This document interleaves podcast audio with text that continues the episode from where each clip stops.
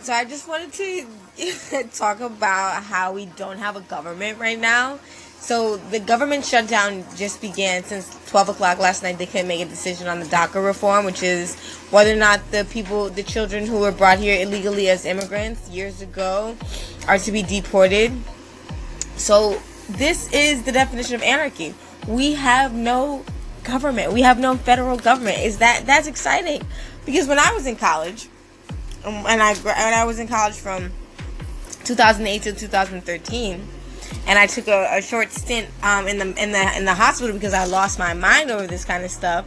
This stuff that's coming out now, which is the rape culture that we have, the drug culture that we have. You know, we don't have a, a culture of consent.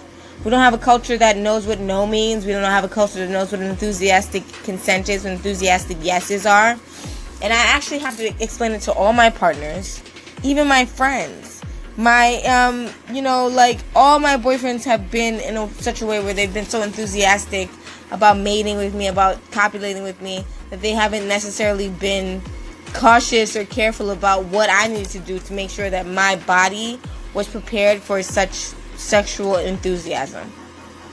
I know that on Instagram I'm seeing uh, even more posts about um, pain, like when she runs away from the D, you know, like, is she in pain? Are you hurting her?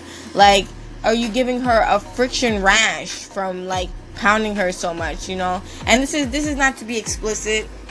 It's just that we have we're we're breaking the chains of our rape our chains of our rape culture. Of the culture that's silent about child pedophilia, a rape, pedophile, um, incest culture that we have. We're breaking it. And I'm so happy because in my Facebook, I was very much an advocate against it, and it got disabled. Facebook did not want me to be on there raising consciousness, but I did it anyway.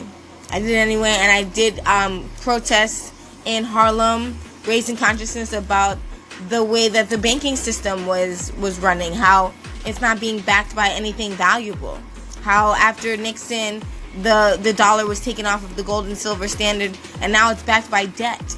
So each dollar is basically a black hole. It's only valuable if you give it away, like, unless you trade it for something that actually has value, like food or resources. If you buy things that lose value every day, like clothes or even cars, and even homes sometimes, it depends on where you invest the home in.